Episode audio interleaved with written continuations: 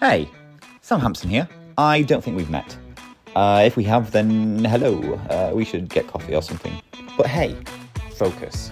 I'm here to tell you about what's happening now. The new platform across newsletter, video, and podcast. Every week, we're going to be taking a fresh look at the news, the big headlines, and the things that we don't think have been covered enough. We're going to hear from experts. We're going to hear from interviews with people like this. Is it possible I would be able to influence votes like that? Maybe. Would it totally undermine everything I've ever done? The whole strategy, my whole career? Yes, it would. We're going to be joined by comedians like this. We're not go getters. That's not what we do. I don't know how long a foot is. That is a failure of the British education system, not me. To make sure that we offer some genuine insight, we have renowned journalist James O'Malley. Now, James and I recorded a full trailer for this podcast, and I hated it. So enjoy these clips I made of James instead.